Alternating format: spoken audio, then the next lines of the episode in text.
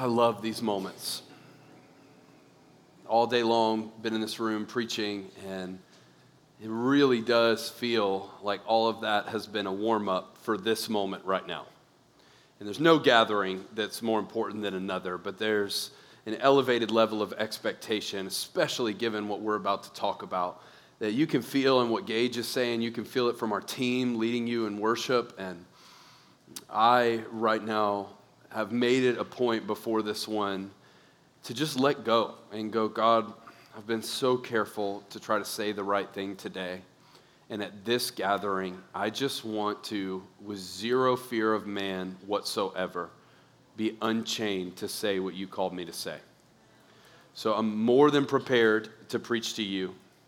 But all day just felt like I've been tiptoeing around some things that I've been bold to speak into, but it's like God was going, for this moment right here and right now, there needs to be overwhelming clarity and vision for what God has called us to as the remnant. So if you're just joining us for the first time, you need to know what that word remnant means because you're seeing it on t shirts, you're seeing it on hats, you're seeing it all over the place because we want that to become a battle cry for our church. But we don't want that to be the name of a sermon series that we did on the Sermon on the Mount. Uh, this is so much more than a sermon series. This is literally our leadership coming in front of our church and going, hey, this is who we feel like God has called us to be moving forward for years to come. So if you're just checking out ACC and you're going, I don't know if this is going to be my home church, this is a great season to be doing that because we're literally talking about where God's calling us. The word remnant means group that remains. And in the Word of God, the remnant of the people of God is always this like small group that's staying faithful to God through prayer. And even when the people of God are taken away into exile, there's this group that remains and, and they're faithful to God. And what we've been saying is that we as a church don't want to grow and grow and grow to the point that we start to drown out the remnant of being a praying people and start to cater to masses of new people. So last Sunday, I'm bringing that message. We're seven years in as a church. Last Sunday, there were over 4,000 people who came to this building, which is daunting because for us, we're not the church that goes home and high fives and goes, So many people came to our thing. That's awesome.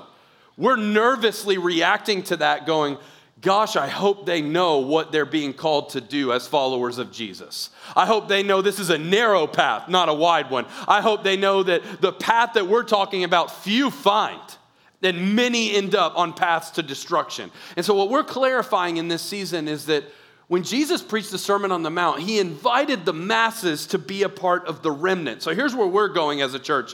Instead of catering to the masses and becoming the type of church that sort of reacts to the size that we are now and creating all these different programs and organizing with all these different systems, which are good, by the way, you need to do that stuff. But the last thing we want to do is drown out the power of the Holy Spirit and drown out the remnant of the praying people.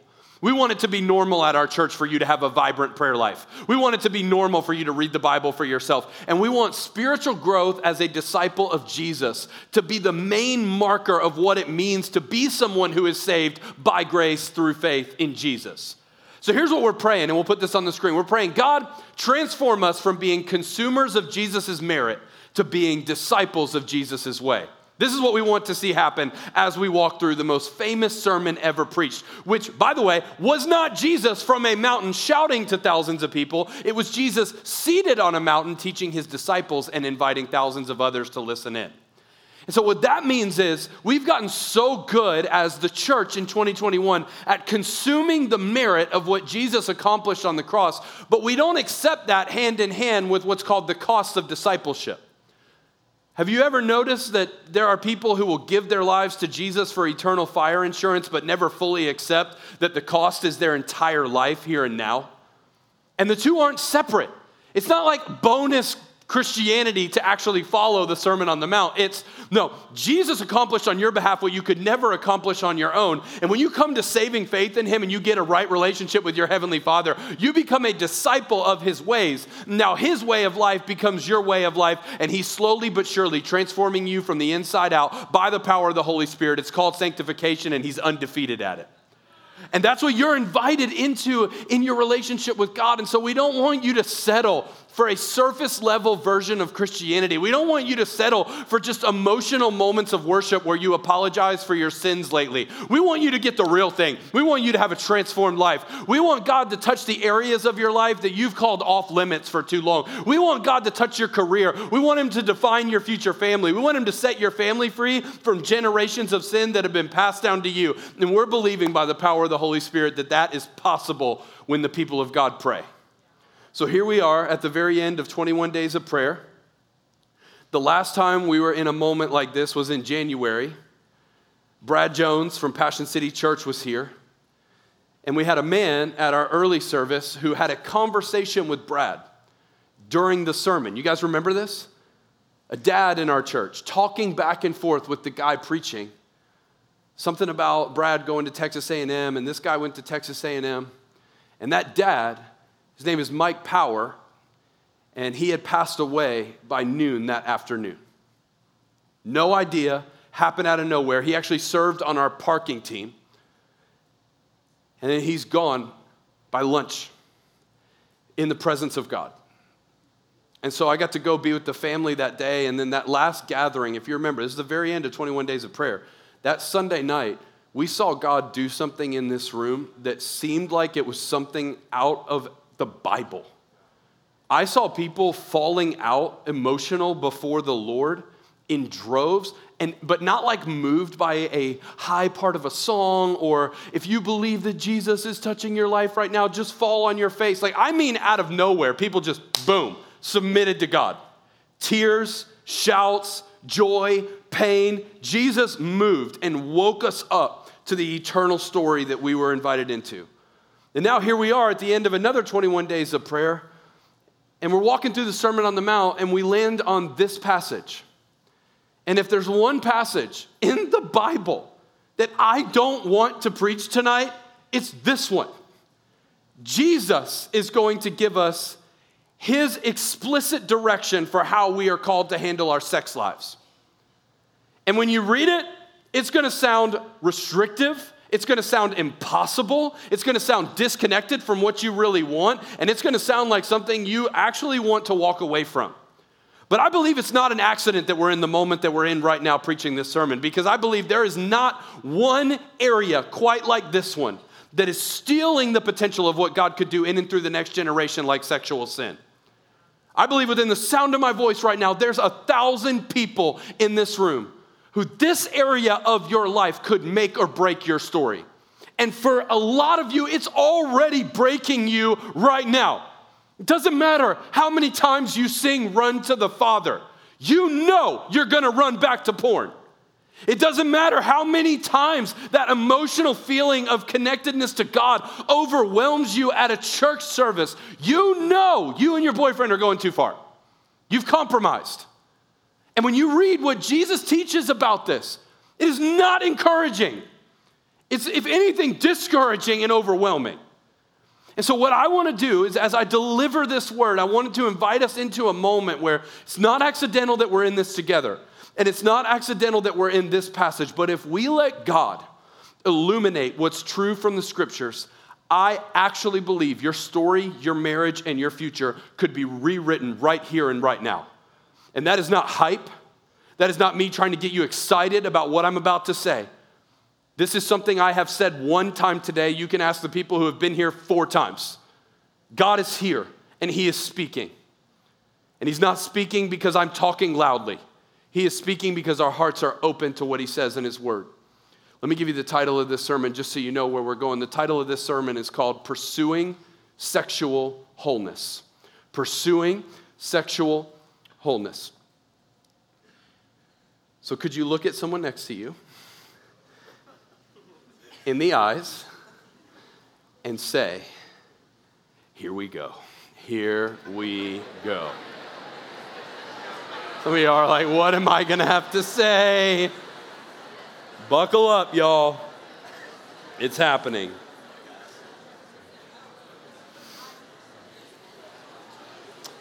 So, that is a strange to obscure, is probably a better word, way of titling a sermon on sexual sin and sexual intimacy in the context of marriage. I grew up in the True Love Waits generation where every talk about sex was about purity. And the idea was that you make a purity commitment. In retrospect, it wasn't a purity commitment, it was a virginity commitment that very few people truly had the intention of fulfilling, but it was a cool yellow card that you got to put in your wallet. And so I was like, sure, yeah, I'll sign that. I'm not going to have sex till I'm married. And then when I become old enough to actually find out what I signed, I'm hiding that or throwing that away somewhere. That's how it was for most people in the True Love Waits generation. And so the words that we use to motivate the next generation were always purity. It was this idea that God calls you to be holy. You should not look like the culture around you. You should chase purity. The people of God are pure. And that's true. But the motivation was basically God said it, you should do it. And that did not work for probably 95% of the people receiving the message, including me. Then the other sermons I heard that were a little bit better weren't necessarily about purity, they were more about intimacy.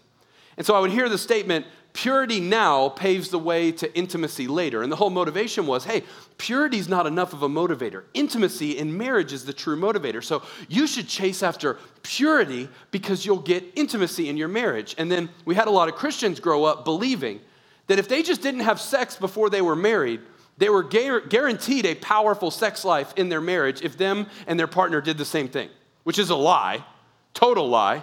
You take two people who have believed that sexual desire is rooted in shame and they've stayed away from it their entire lives just because they're afraid of it, and you get them married and send them on their honeymoon and tell them to have sex all the time and watch them try to turn the lights on on an area of life that they've been shutting down their entire life, they're so rooted in shame, they have no idea how to connect. That did not deliver, and it definitely did not deliver for me. And purity is a great word, intimacy is a great word. Here's, the, here's a word that I love more wholeness. Because what it means to be whole is to have an undivided heart, to be healed, to be one, to have one purpose, one vision for your life, for your marriage, for your body. It's so attractive to me. I want to be one in mind, body, and spirit, and word, and in deed. I want to be whole. And that's an invitation for any and every season. So we do have a lot of college students here tonight, but we have multiple different seasons of life. And I realize the level of baggage that people are carrying in this area of life and the complications of the way you grew up, whether it was in a, in a sexually abusive environment or something where you were taught the wrong things or something where purity culture kind of shamed you into thinking that your desires were actually a bad thing and that discussion's finally happening now. Or maybe you were in a more liberal household that was like, no, no, no, you just need to liberate your desires, whatever you want all the time time. I've had people who we've had to get into counseling because that type of environment was equally as abusive in their development and who they became sexually over time. I know we got a lot of baggage in this room, we got a lot of seasons of life, but the invitation for all of us is wholeness. And it's an invitation to experience a gift of God the way He created it. So I know right now, if I asked you to describe God's intention and design for sex, most of you would struggle and the vast majority of us would fall short. And if I looked into who's actually experiencing and enjoying God's design for this, the numbers would be even lower. Because at a fundamental level, a lot of us have never fully agreed to the fact that God's the designer of sexuality in the first place. That throws us off, that makes us uncomfortable. Did you know God is not opposed to pleasure? He created it. Do you know the pleasures of God are actually the things that are supposed to usher you in to glorify God? They're not held contrary to what a life glorifying God looks like. This is the teaching of a brilliant man named John Piper. It's called Christian hedonism. And the idea at the center is, uh, is this God is most glorified in us when we are most satisfied in Him. I love that. It means the glorification of Jesus in and through your life happens when you experience the pleasures of God. He actually wrote a book called The Pleasures of God, and it will blow your mind if you check it out. And the idea is the pleasure I experience in a godly way maximizes the glory of God through my life. It's when I settle for pleasures that are less than the way God created them that I circumvent His purpose in and through my life. So God created pleasure and God created sex. Always got to remind our church when God created Adam and Eve, He didn't go for a walk in the garden one day and go, oh my goodness, what are you guys doing? Adam, Get off of her. Like, what, what is, what is, and we picture him like that. We picture us, us acting on our desires as deviating from the design of God, not living in the center of it. You got a God who, this is his idea, this was his intention, and what he wants is for human beings made in his image to express themselves sexually in a way that maximizes their personal fulfillment and his glory in and through our lives. That's what God wants. Now, here's the thing about the devil and what sin does the devil is not creative, he never initiates anything on his own. All he does is distort things God created perfectly. So, sex is not the only area he does this. You look at the good gifts God gives us, like food or medicines or alcohol, you could go down the list. What the enemy does is he twists a good gift and he goes, hey, let's take it out of the context God created it for. Let's overindulge on it, make you addicted to it, and ruin your life from the inside out. And his ultimate goal for all of you, in whatever he twists and distorts, is suicide. And be very careful when you think to yourself, I'm not mentally unstable. I would never take my own life. I'm telling you, there is a plan in an evil realm that exists, I believe, for every single one of us who are in Christ to self destruct and take our own lives. I truly believe that. And his avenue and pathway for you doing that is that you would take one of the distortions and, like poison over time, it would ruin your life from the inside out. And there's no area quite like sexual sin where he's more blatant about it. So he takes something God makes perfectly, twists it, redistributes it in a cheaper, distorted version, and it bites like poison the same way the fruit did. And that is why there's a massive level of destruction in this room when we have this conversation. But I need you to bring that destruction. I need you to bring that baggage. I need you to bring what you brought or what you did last night or what happened last week in the most secret space of who you are. Because if we are going to experience everything the Holy Spirit wants to say in these moments, we have got to be open before the Lord, going, okay, my rabbi is teaching me. This is his way. This is how I'm called to walk in this. I'm bringing everything about my story and laying it out there for him to transform, and I believe he will do it. Are you ready to look to the Word of God? If you have your Bible, hold it up. Hold it up. Now, hold them up high. There's no good way to do a Bible drill given the context of our conversation tonight. But I promise you, over the course of the next few weeks, I will make this up to you. Turn with me to Matthew chapter 5. Matthew chapter 5. Let's do it, y'all. And I know it's serious, I know it's heavy, but this is so needed that this conversation would happen in church. And for so long, the church has been afraid to not just take this on and address sin as sin, but to also do the opposite and address pleasure as pleasure. So, over the course of this message, some of the content, it's not going to get weird, but it's going to get interesting. Some of the faces I've seen today have been, oh, wow, we're saying that. And okay, yeah, he just said it. So, yeah, that's what's happening. You got to go with me on this. But we got to get it from the context in which it was written from the teacher. Jesus is preaching a sermon, the most famous sermon ever preached, and he's unleashing some truths about the law of Moses. And what he is saying is that the righteousness of the Pharisees and the teachers of the law, which is external adherence to rules and restrictions, he's teaching that that does not equal entrance into the kingdom of heaven. And that the laws of Moses were external laws that didn't get fully to the heart issue of what is wrong with humanity. So he takes the sixth commandment and he says, You've heard it said, do not murder. But you think God just wants you to check the box that you didn't kill anybody? No. In the kingdom of God, God wants to transform you from the inside out and eradicate anger from having a place in your heart and life. Now he's going to move on from the sixth commandment about murder to the seventh commandment, which is about adultery. Matthew chapter 5, verse 27. If you're there, say, I'm there. You have heard that it was said, You shall not commit adultery. But I tell you that anyone who looks at a woman lustfully has already committed adultery with her in his heart. If your right eye causes you to stumble, gouge it out and throw it away. It is better for you to lose one part of your body than for your whole body to be thrown into hell. And if your right hand causes you to stumble, cut it off and throw it away. It is better for you to lose one part of your body than for your whole body to go into hell. That's Jesus on sexuality. And I, I get nervous to even read the words because for so many of you, all that's doing is confirming what you assumed. that God wants to shut down not just the fun that you want to have in this area outside of marriage, but even a realistic sense of what it means to be a human being in our day. And I just want to caution you if you look at this in the context it was written, as Jesus taught it, there's actually freedom to be found in the limitation. So go with me on this. Verse 27. You've heard that it was said, You shall not commit adultery. But I tell you that anyone who looks at a woman lustfully has already committed adultery with her in his heart. What is he saying in saying that? He's saying it's not enough to check the box. I didn't have sex with anyone who's not my spouse. He says what God wants to do on the inside of you is do an internal transformation that deals with what's wrong with your heart. What's wrong? What's wrong with your heart is that the direction of your eyes will become the intention of your heart if you're not careful.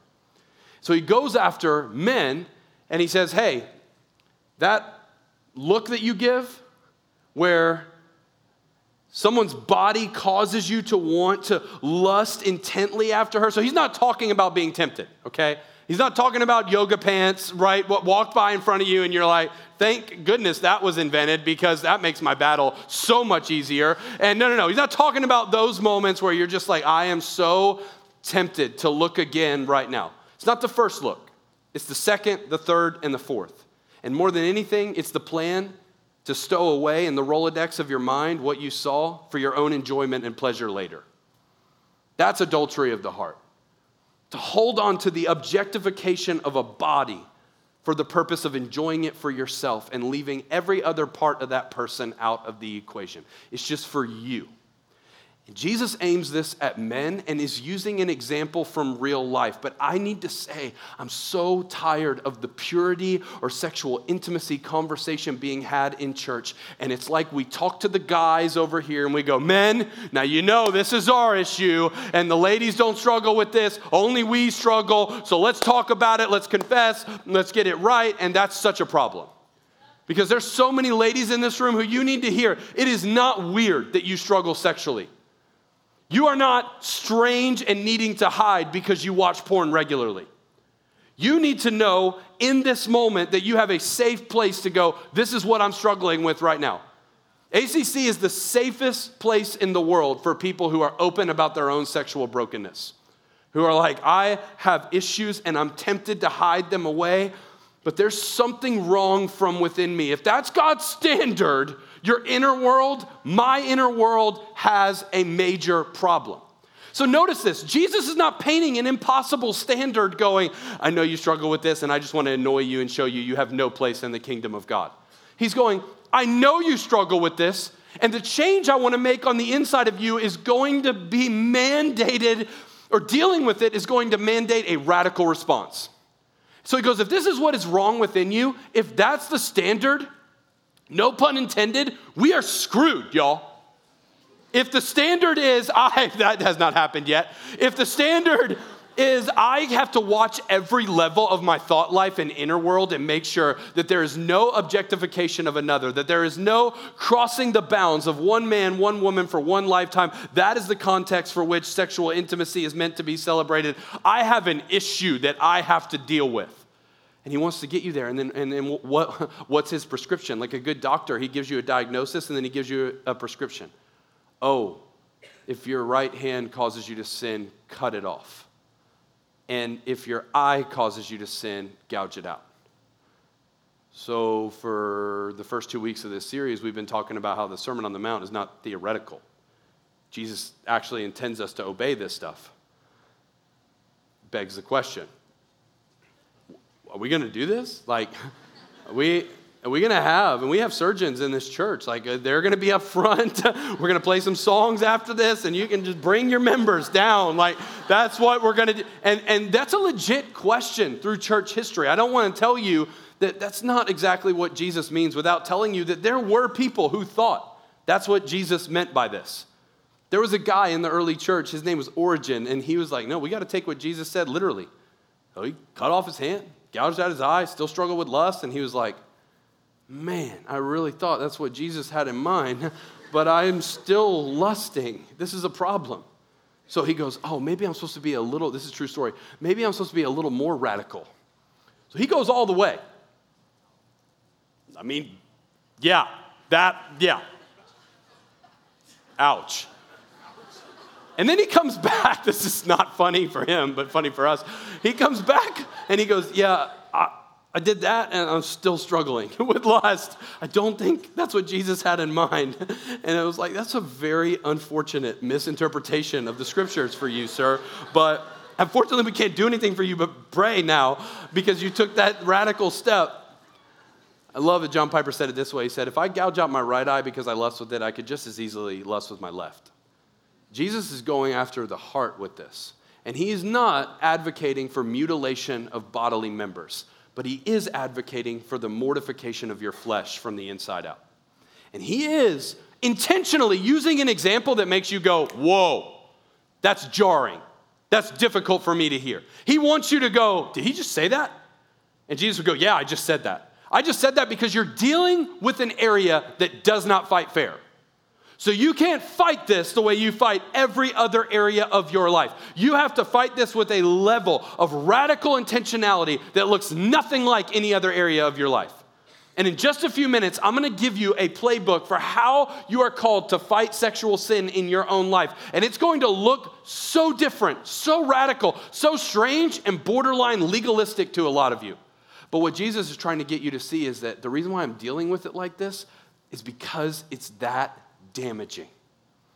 Now, Jesus is aware of how damaging it is, but when you read this through the lens of 2,000 years of Christian history, you can tell he thinks it's damaging, but what you can't tell, because we didn't live in this time, is that Jesus has a deep appreciation for the enjoyment of sexuality in the context of marriage.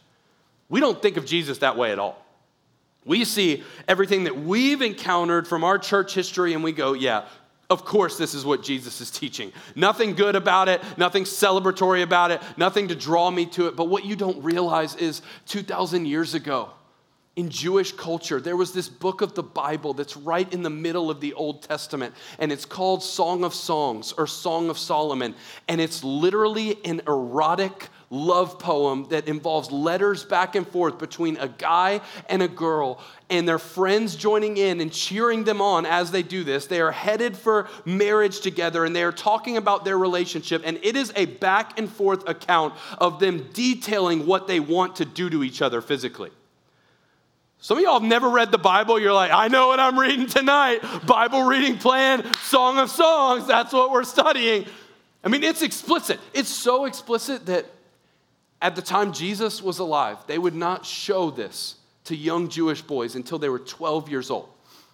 That's right in the middle of your Bible. But the reason why Jesus' understanding of a letter like that is different than ours is because in Song of Solomon, there's a progression of the word love. And we use the word love for every usage of the word, whether it's I love my wife or I love football or food.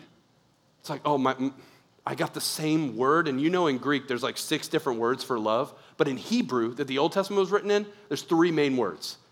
And in Song of Solomon, they all build hand in hand. The first one is called raya, and that means like brotherly affection, like friendship. Think of your best friend on planet Earth, the person who you would rather go on a trip with than anybody. That's raya. That's like, I love being around him. I love being around her. We just are, there's some kind of chemistry that we have together that it's just right when we're together. Raya Ahava is like covenantal commitment, deep, ferocious faithfulness. When the Bible talks about how Yahweh is a God of love and faithfulness, that's Ahava. It's like, I would rather be with you, and I will commit to be with you on the good days and on the bad days, for richer or for poor, sickness and in health. When we throw that into our marriage vows, that's the type of love that's being referred to here. It means covenantal commitment. I am in this, good or bad. And then the third love is called, it doesn't sound like the other two, it's called dode. And that one is all about erotic passion. It means, this is where Song of Solomon arrives. It talks about the friendship and it talks about the deep commitment, but then it gets to, I want all of you. And part of me celebrating my want of all of you is my enjoyment of your body physically. And I want that so bad, I almost feel like I have to have it right now. And in that letter, it says, Do not awaken love until it so desires. It says, Don't awaken that one until it desires. And so here's, here's the Hebrew thought about what sex is sex is the celebration of all three of those worlds meeting in one fire called marriage. Think multiple logs on one fire. You got the friendship, you got the deep commitment, and you got the physical expression. Boom, that's marriage. And what Jesus is saying is hey, don't pull out the physical objectification of somebody else's body who you have no commitment to, who you have no intention of even spending any level of life with, you have no friendship to. Don't use that for yourself because it will kill you. He said it'd be better for you to lose part of your body than for your whole body to go to hell. What does hell mean? That's the word Gehenna. We talked about that last week. It's a place in Israel that was considered to be the darkest place on planet Earth. He's going, if you take the physical expression of this and just use it for your own pleasure and take it outside of the boundary that I've placed it in, you will destroy yourself. you might hear that and go, no, I won't. But if you think of the context of fire, fire is awesome when it's kept in the context for which it's supposed to burn a fireplace. But you take a fire and you let it burn in the living room, it'll take everything from you. It's exactly how sexuality is. You have everything going against you. I'm about, I'm about to depress everybody in this room. Look up here. You have three things working against you tonight. You have church culture that has told you God is not for pleasure, and you have a dating culture that goes in the opposite direction of the way life was 2,000 years ago, and you're on the back end of a sexual revolution that did not plan to have technological innovation take said sexual revolution to new levels of accessibility every single day of your life. So I told you about how depressing number one is that you believe God's not for pleasure. Let me tell you about two and three. The second one would be the progression of dating. 2,000 years ago, the level of, um, or the order of those loves is in the opposite direction of the way we experience them. So 13, 14, 15 years old, you would get an arranged marriage set up. They would make a commitment before they even knew each other as friends, and definitely before they ever slept together. However, you feel about that, of course, I don't advocate for that. And of course, that's super weird to us. But for them, this is the progression.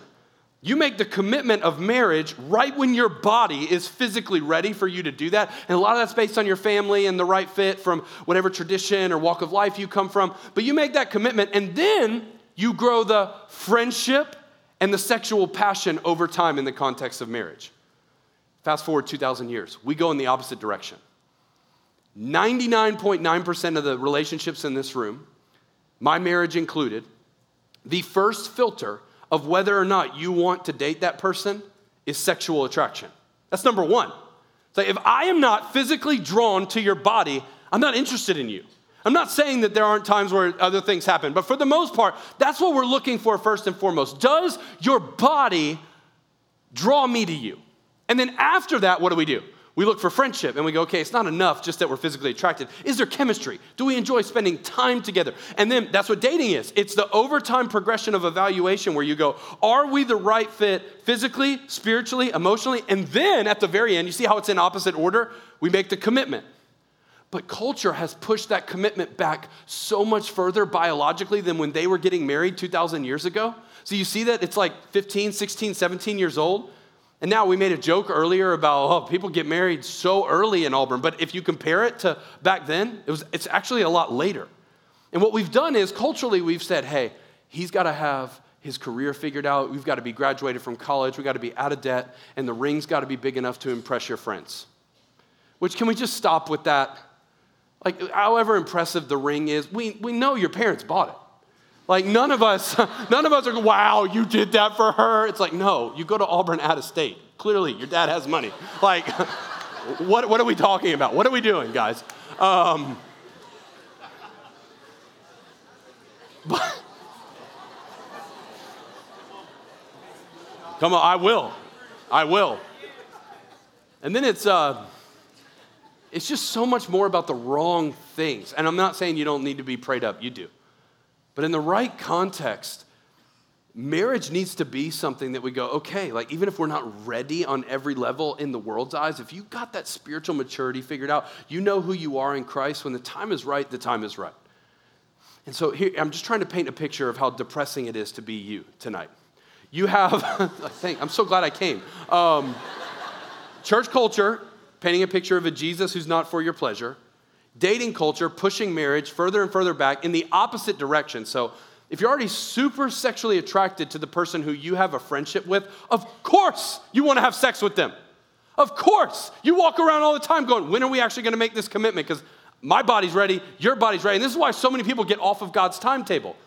Just so we're clear, I'm not advocating for experiencing sexual intimacy with someone who you're not married to. I'm just painting a picture of how that makes this road so much more difficult. And then, for a lot of you who actually take Jesus seriously, like me and my wife did, we put our physical relationship on hold until we got married, and then getting married was a whole nother battle of refiguring out okay, so we just like stopped that, and we probably should have been doing that all along because we knew oh, I'm in, this is the one for me, but we couldn't do it because he's got to graduate, figure out his life, and we got to do all the things that I talked about before. So you got that working against you. And then the third thing you have working against you the sexual revolution and technological innovation. In the 60s and 70s, our culture did a shift and it said, hey, stop pressing down sexual desire. Liberate it. Be you, be who you are, sleep with who you want to sleep with, marry who you want to marry, divorce who you want to divorce, have kids with who you want to have kids with, watch what you want to watch, and watch. As our sexual ethic plummeted, technological innovation skyrocketed. So we got movies, we got music, we got websites, we got computers in the palm of our hands that statistics say the guys in this room, who is probably somewhere around 96, 97% have some type of an issue with pornography. The guys in this room who watch porn, in five minutes, you will see more sexually explicit images than your grandfather or great grand and great grandfather saw in their lifetimes combined. In five minutes, you'll see that. And your brain is not ready for that.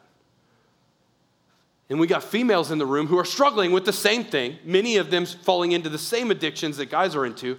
But you add on to that that females are a lot more motivated by the feeling of being wanted, of being desired, of being beautiful. So, what they have is they have a knowledge of the fact that the guys are watching that. They're comparing themselves to porn stars and models who are doctored to the nth degree, and they're getting devices at 12, 13 years old and they can compare themselves to not only the impossible standard, but to people who are all around them in everyday life. And you look at what that has done, and I, I don't have to keep talking right now because I'm looking at a group going, yeah, we know. We're in it.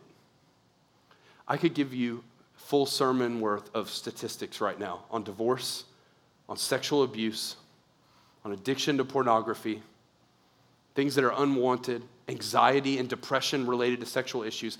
I could spend the whole sermon unleashing these, and all it would do is throw you further and further into a state of depression tonight because you would go, This is ridiculous. This is where we are right now. And then enter Jesus, the Sermon on the Mount. If you commit adultery in your heart, you are tainted and you are hell bound based on the doctrine of the kingdom of God. But thank God that's not the message of the sermon. And thank God that's not the first thing he said in this sermon. You guys remember how the Sermon on the Mount started? Blessed are the poor in spirit, for theirs is the kingdom of heaven. Who did Jesus come to give the kingdom to? People who are aware of their own spiritual bankruptcy. And I would add on to that people who are aware of their own sexual bankruptcy. So if you're here tonight and this entire sermon is one big depressing reminder of how short you fall of God's standard, if it's one big reminder of how much baggage you're carrying, welcome to the club. But Jesus says, hey, the kingdom is actually for you. And if you're poor in spirit, what's the next beatitude? Blessed are those who mourn, for they will be comforted. You mourn your sin. You don't throw it away like it's nothing. You go through the progression. What ends up happening in the Beatitudes? Blessed are those who hunger and thirst for righteousness, for they will be filled. Blessed are the pure in heart, for they will see God. Only Jesus can take you from spiritual poverty to sexual purity. Only Jesus can meet you in the state that you're in right now with all of this stuff weighing against you and go, I got something new. I got something different. I got something better. And if you let me, I will totally and completely transform your life. And I don't preach that as someone who is ignorant of what I'm talking about. I am the representation of the fact that he's able. You're hearing this sermon from a physical body who did the opposite of what Jesus says to do. I didn't listen. And I don't tell you that tonight to go, hey, you can get away with doing your own thing for a while if you just come back to Jesus in the right time. I tell you that, that would be a foolish way of interpreting this. I tell you this to go, there is a level of transformation that is possible for you. I would not discount the furthest person away from God tonight. I don't care if you slept with a guy you don't even know last night. Don't care if you've been watching porn for so long, you can't have a conversation with a female who's attractive for longer than three seconds before in your mind you are sleeping with her in your mind, which is way more of the guys in this room than would make some of y'all comfortable. It's all of us in this. But when Jesus gets a hold of you, things change, but they don't change because you sang a song and had a moment in church. They change. What's the whole message of the Sermon on the Mount? Because you start practicing what Jesus calls you to practice. So, for the remainder of this sermon, I got three practices for sexual wholeness, and I believe if you consistently do these things, everything will change. You can change, you will. Your marriage will be changed. You'll be like me, waking up today to a picture on the wall of my house, looking at my two daughters and looking at my wife and going, You gotta be kidding me. He is that good. It is possible. I've talked to so many guys today who just, by looking in their eyes, they're going, it's, it's not possible for me. I'm too far gone. And I'm going, look at me, look right here. You see these eyes? See these eyes? They've seen what your eyes have seen. And I'm telling you, right here, right now, standing as the man of God that God calls me to be, not perfect, not completed. It's possible for you. And I could give 15 practices, but these three are the most central, especially given the age group that is the predominant group that's in this room tonight. So, can y'all handle a few more minutes of this? I know this is the most intense sermon you've ever heard in your life. Look at the person next to you. Say, We made it this far. We might as well keep going. We made it this far. All right. Three practices. Number one, practice limitation for the sake of freedom.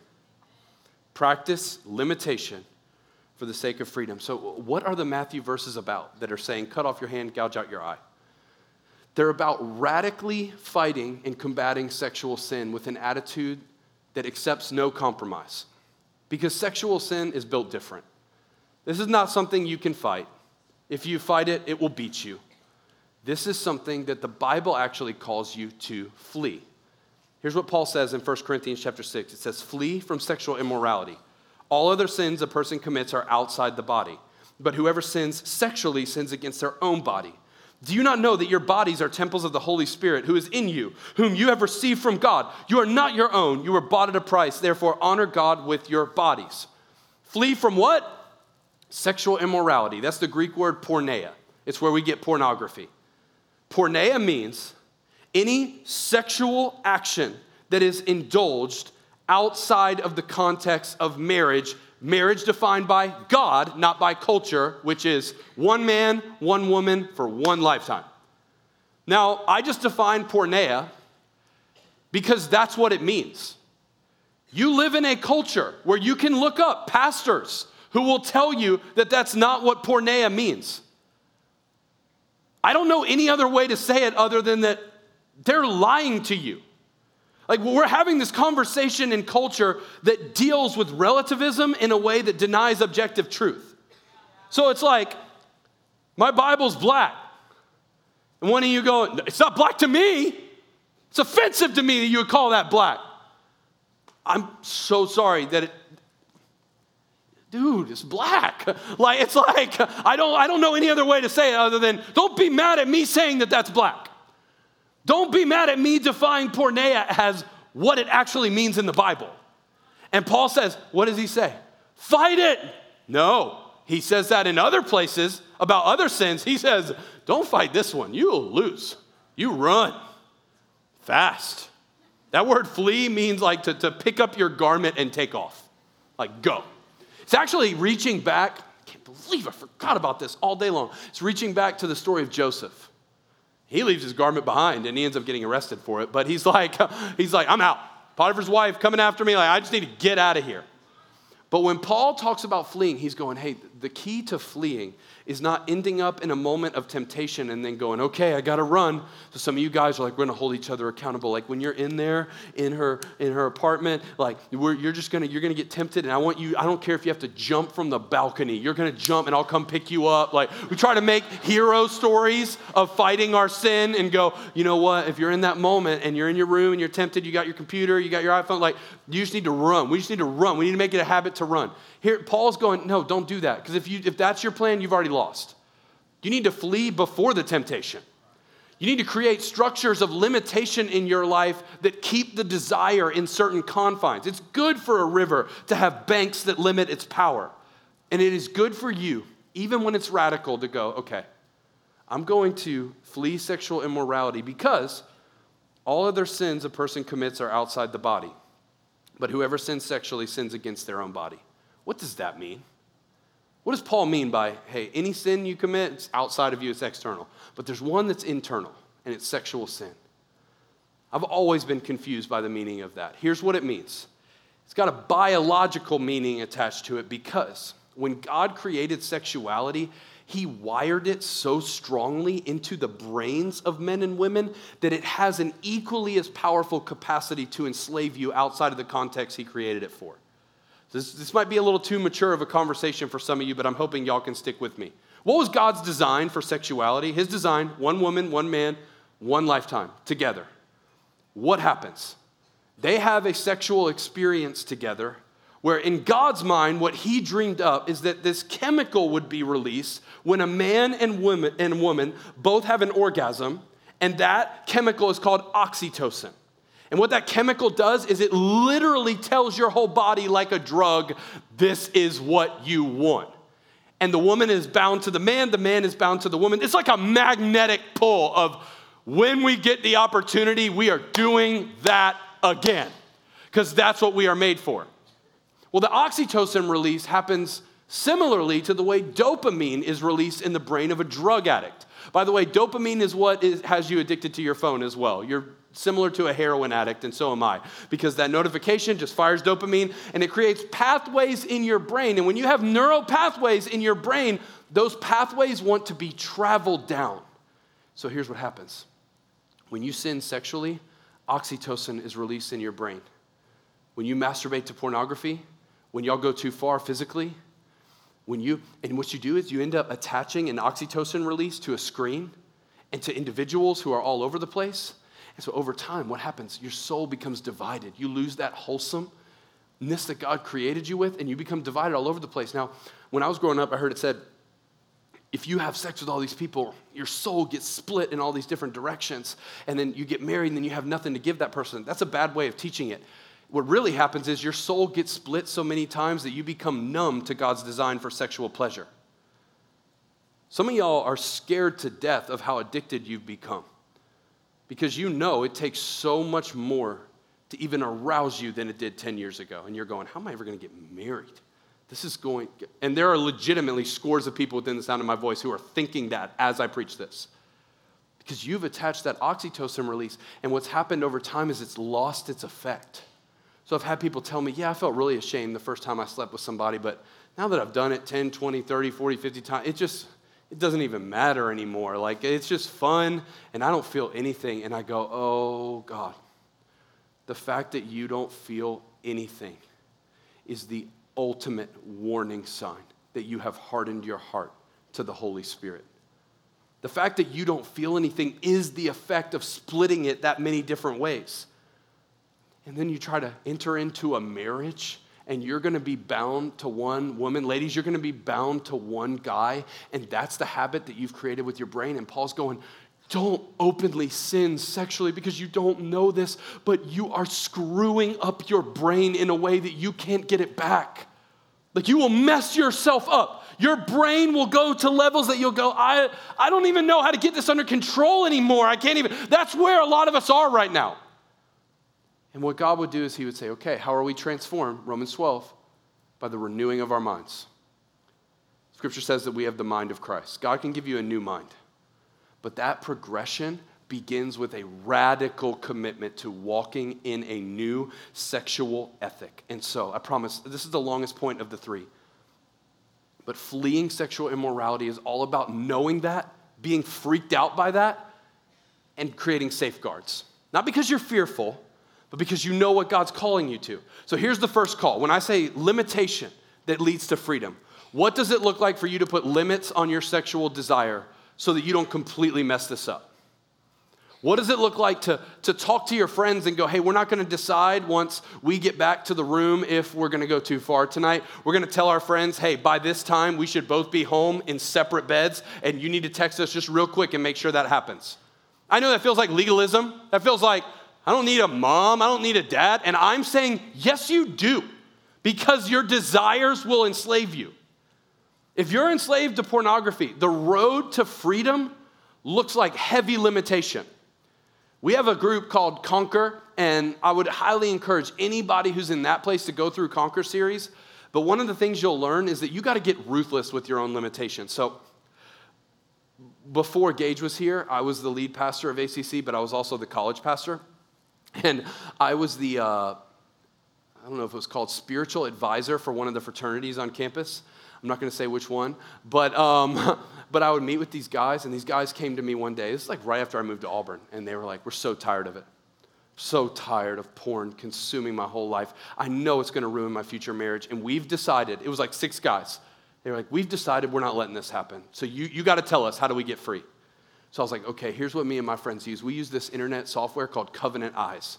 And what it does is it basically sends a report of everything you look at on your devices to your accountability partners, and they can go through and like check in on you, and, and, and then they'll know. And they're like, great, we're getting covenant eyes. Then we met again the next month, and they're like, okay, we figured out a way around Covenant Eyes because if you download another browser, it doesn't register with Covenant Eyes. So we're, we're still, we're, we want to get clean, but like we're still looking at porn. So what do we do? So then one of them said, okay, what if we gave our password that we put in to download new apps to each other. And like, what if you set my password and I set yours and everybody doesn't know their password? So if you want to download a new app, you have to go to one of the guys. So they were like, yes. And then that was working. And then we met the next month and one guy was like, such a good plan. But he goes, this is hilarious. He goes, I got tempted one night and he looks at one of the other guys and he goes, I figured out if I could guess the password that would be your password for my phone, and I, I, slipped up again. But so I need you to put in a new password, and and like they're doing everything they can to make sure that they get victory in this area. That's the level of fight that we're talking about here. Not because we're afraid, but because we recognize what's at stake. And if we're going to call ourselves the remnant, this is the area that we have to be the most radical about. If we're going to go, we are the remnant of followers of Jesus who take the word of God seriously. Sexuality is not one area where that has to be clear. That is the area. This is the battleground for your generation. I did a sermon series that you've probably heard about called Grace Truth 2020. We were coming into 2020 and I was like, God has a vision for the 20s. And it wasn't coronavirus in my mind at the time, but I said three things are going to define the next decade Number one is sexuality. Number two is politics and racism. And number three is anxiety and depression. So we're going to talk about each one.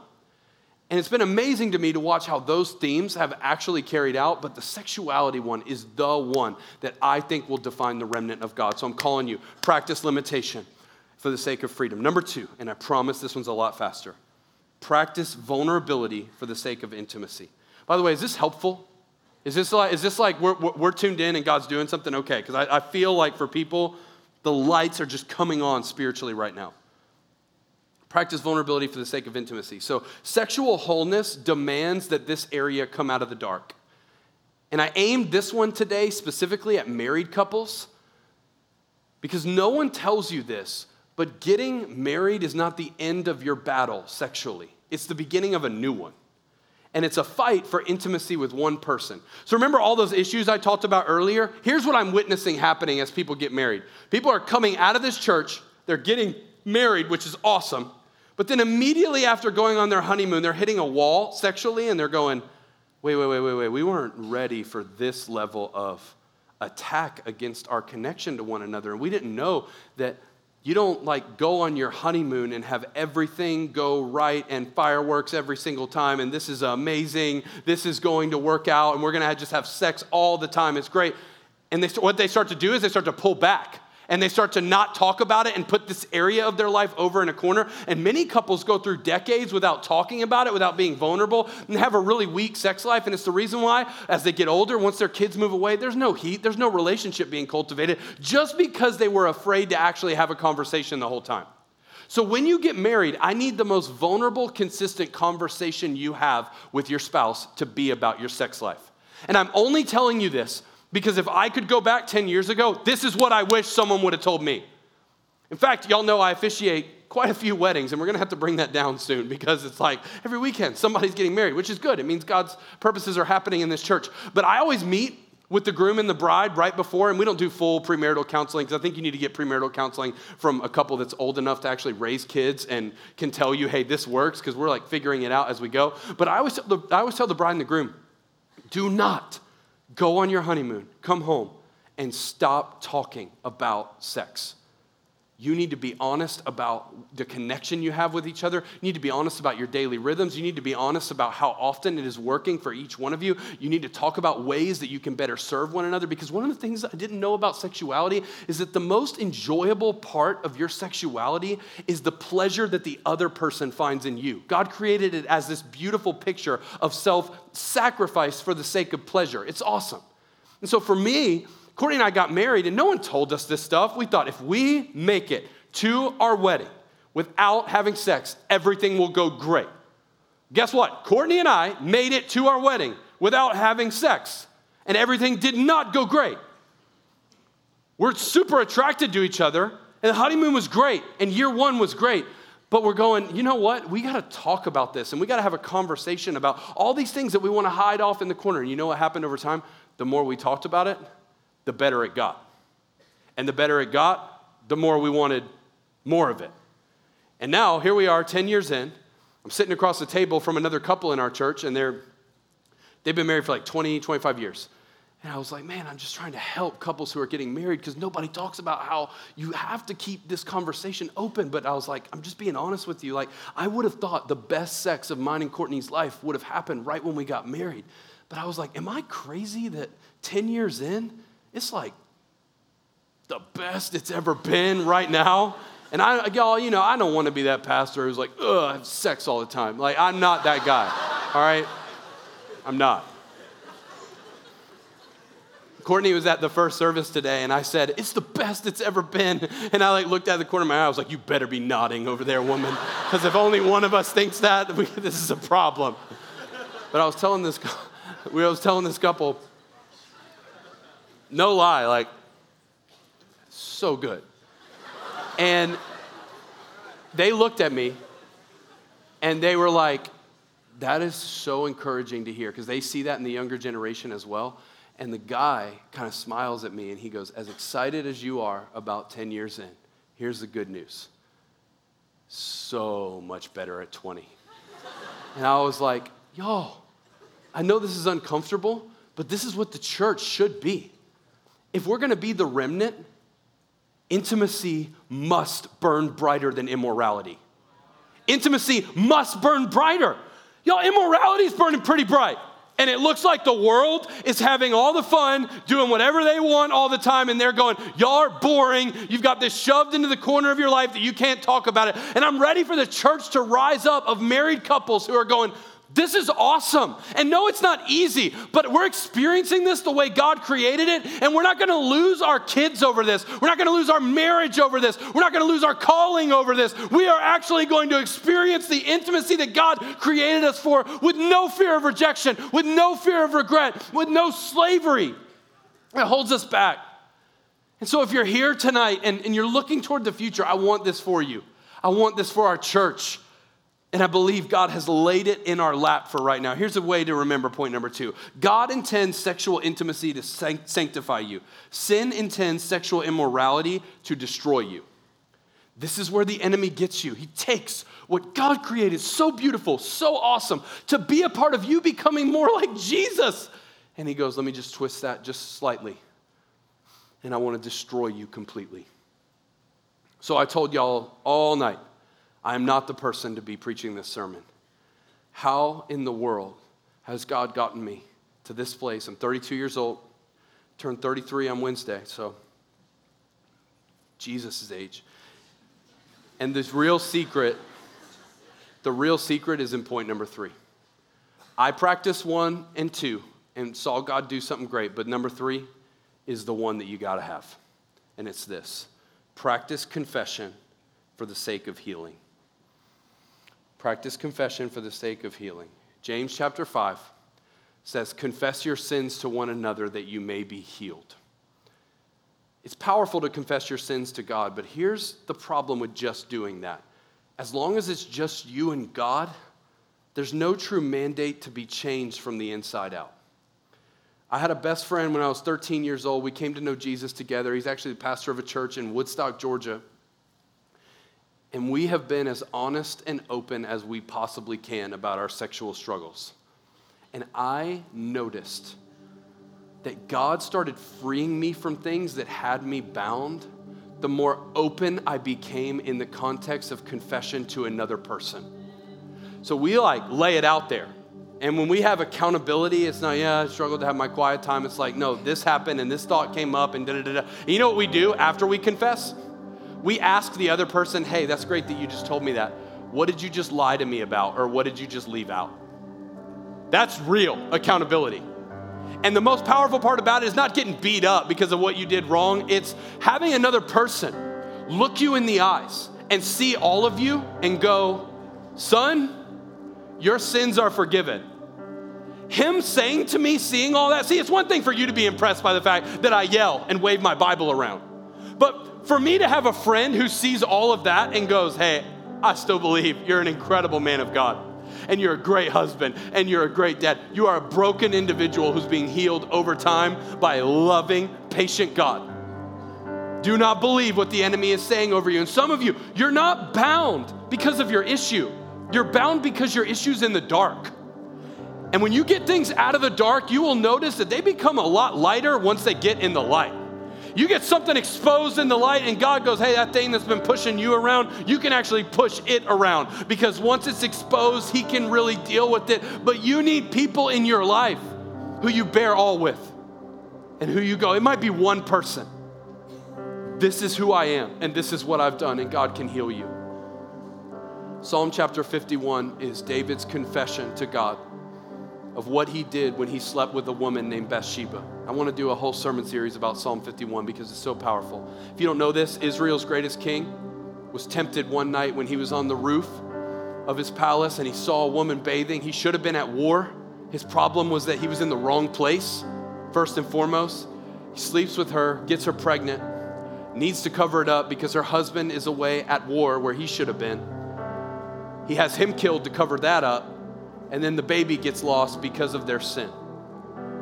And as all of this is happening, it's all in secret and it's all unknown until he has a friend who comes to him and says, hey, We got to talk about this. So when you read Psalm 51 and you read the top of it, it says, When David slept with Bathsheba, after he confessed to the prophet Nathan. It's huge. Because if Nathan never called David out, David would have probably kept that secret the rest of his life. The thing no one tells you about how to walk in sexual purity is that you can't do it alone and you can't do it with just you and God. You have to have people around you who see it all and who are in it with you. And some of you, the best step you can take tonight is not just to confess your sins to God as we sing some songs, which we're going to do is to leave here tonight and go to dinner with somebody and go, I've never told anybody this, but dot, dot, dot, fill in the blank with whatever you're carrying right now. Because the goal in all of this, I can't stress this enough. Look up here. I know I talk long, but this is such an important conversation tonight.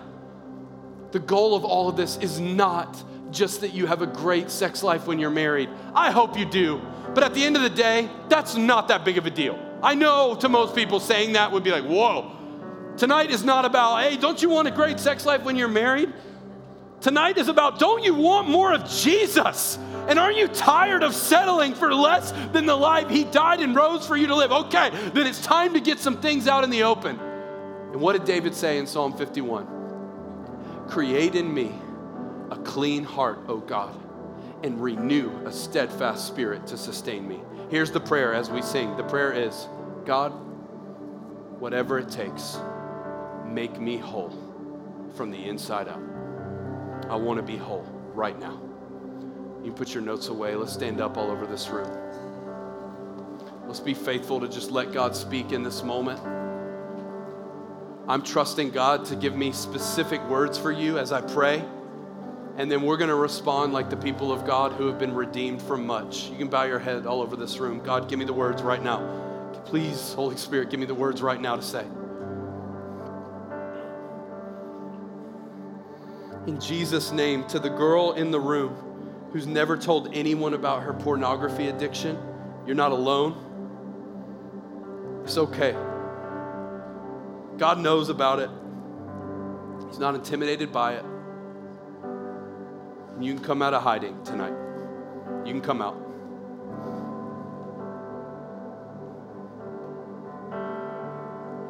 To the guy in the room who's so scared of letting himself feel something right now because he knows he's not going to stop. He wants to.